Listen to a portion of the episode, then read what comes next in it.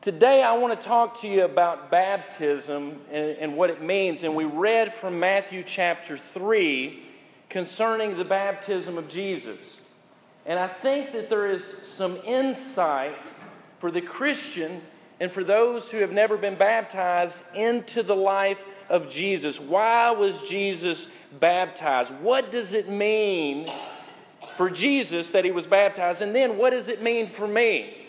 And I want to talk about this morning, but before I begin, I want to tell you the other day I saw in the news, in the Jackson Sun, and in the USA Today, they had a video about a man who was dying in hospice. And if you can imagine, there's a lot of things, if you're at the end of your life, that you might want to, to do. Some unfinished business. A lot of times we call that, that, that list of things that we want to do. I've got my list. I got to complete this list, bucket list.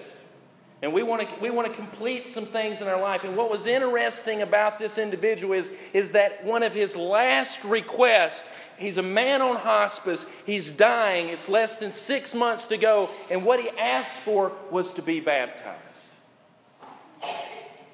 He wanted to get his house in order. He wanted to get right with God. He wanted to be baptized and what was interesting was how much enthusiasm and joy was around these caregivers in this hospital trying to help this man who was dying get under the water.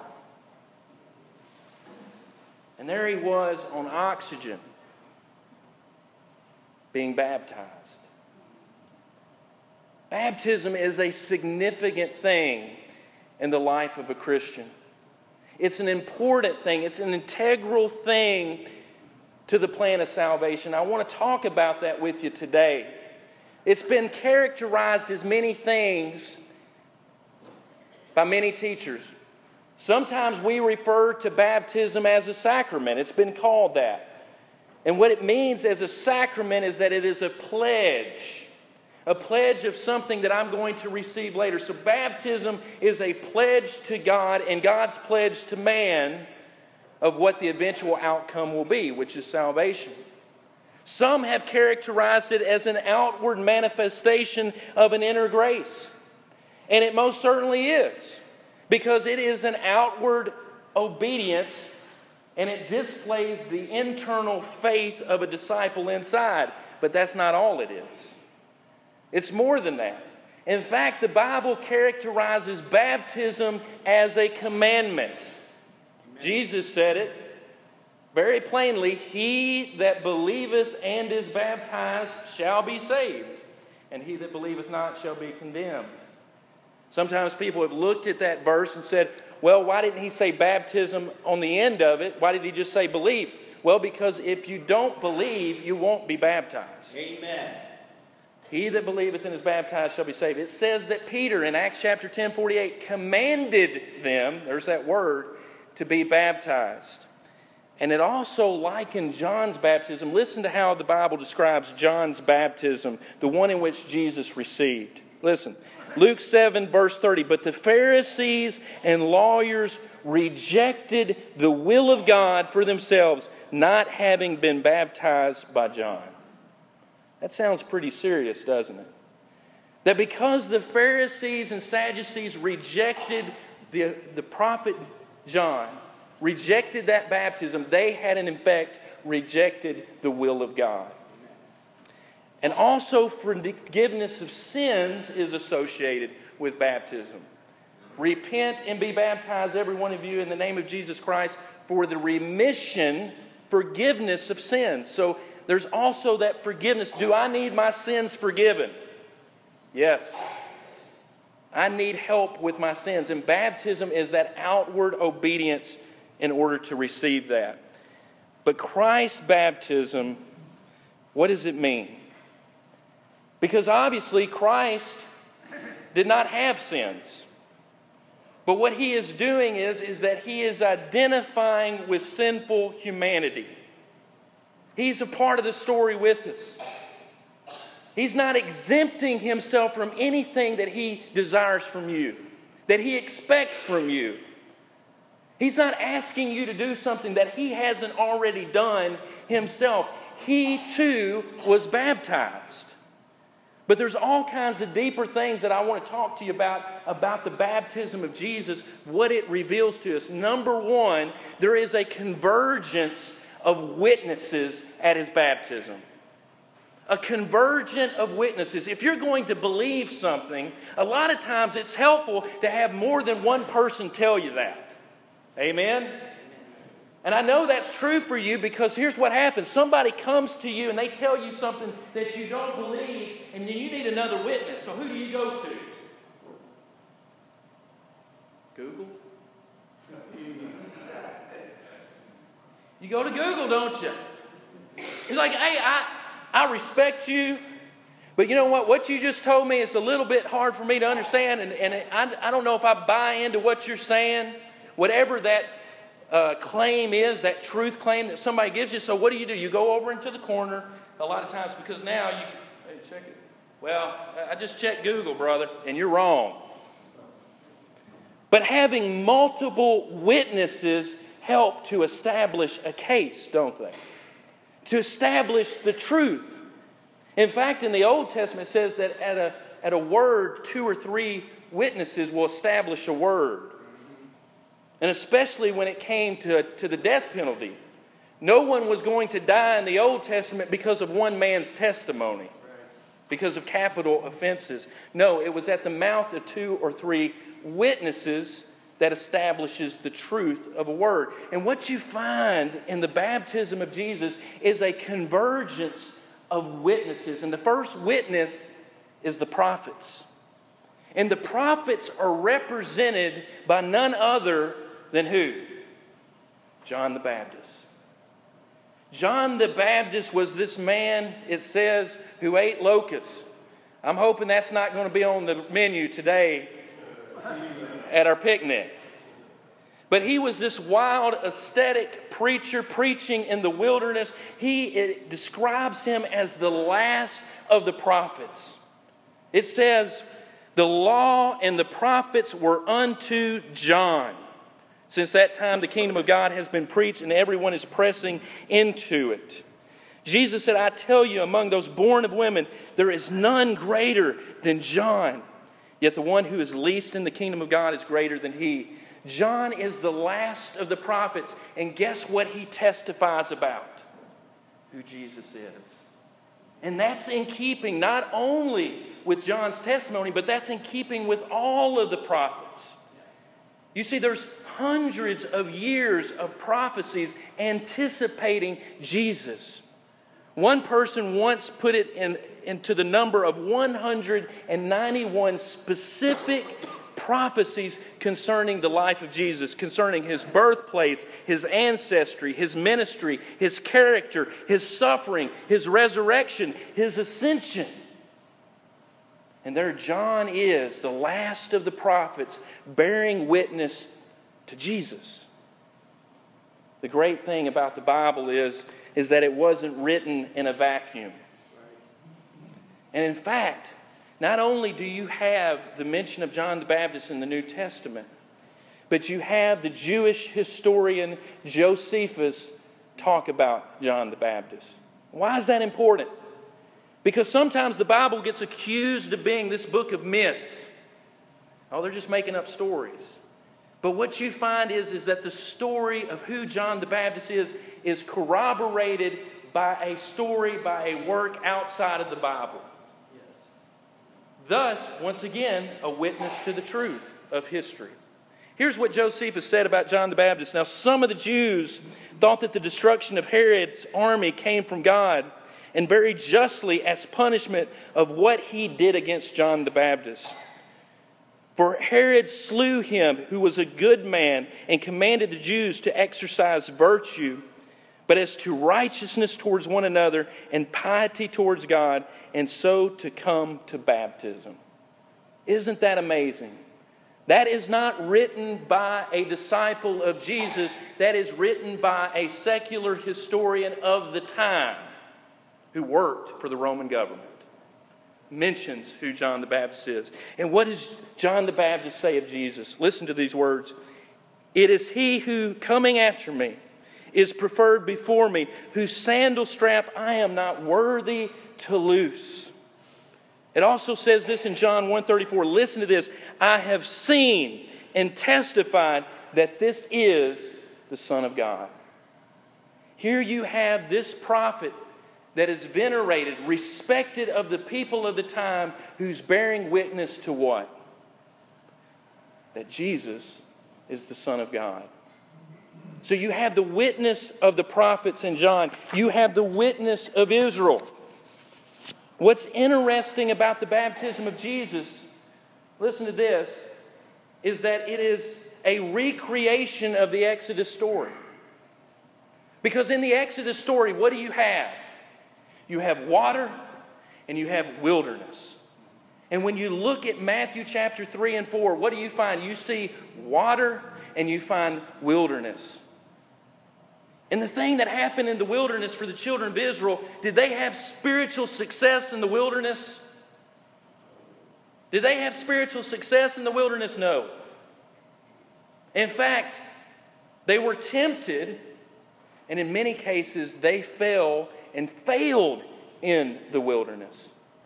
And it likens the Red Sea in Scripture as to a baptism. Remember, their backs were against the wall. The Egyptians were coming, and all that was in front of them was the Red Sea, and Moses made the Red Sea to part. In 1 Corinthians, listen to how it describes Our fathers were under the cloud, all passed through the sea, all were baptized into Moses in the cloud and in the sea. They were totally surrounded by water. There was the cloud above them, there was water on the sides, and it says they were baptized into the, into the waters of the Red Sea. And the Egyptians were really baptized. But what came after the Red Sea? It was the wilderness. And they were tempted. And when we find Jesus in the wilderness in the next chapter, what happens to Jesus? The devil comes to him after 40 days and it says Jesus was hungry. You would be too. And it's about food.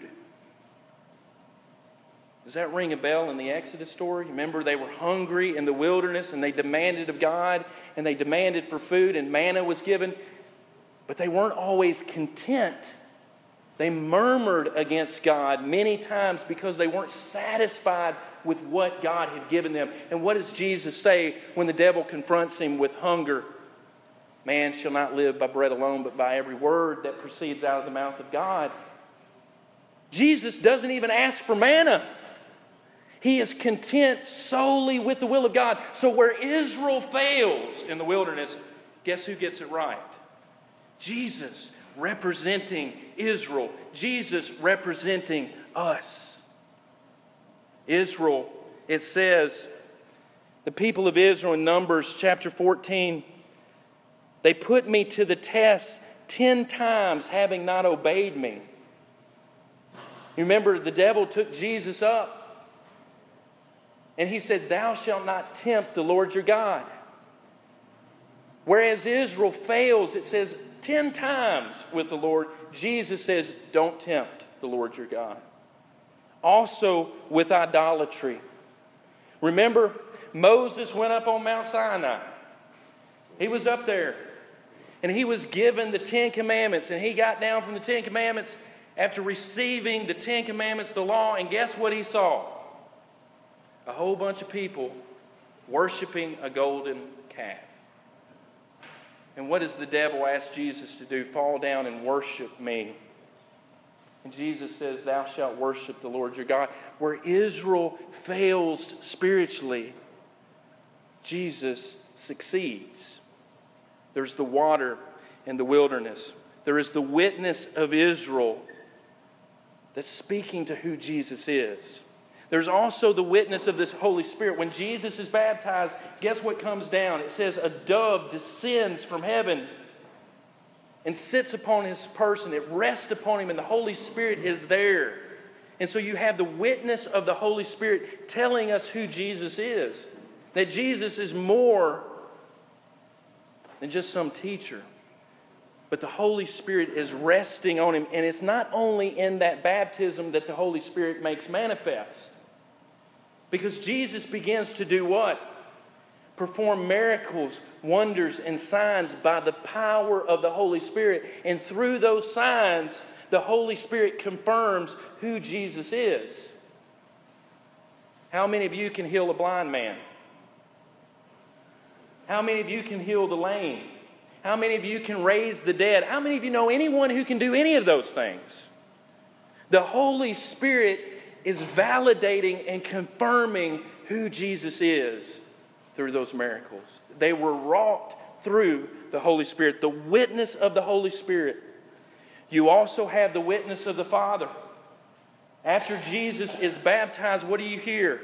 The voice from heaven This is my beloved Son, in whom I am well pleased the voice of God confirms who Jesus is. Not only do you have these witnesses, but then you have the witnesses of the apostles themselves that go from this point preaching the kingdom of God because what was the qualification of an apostle?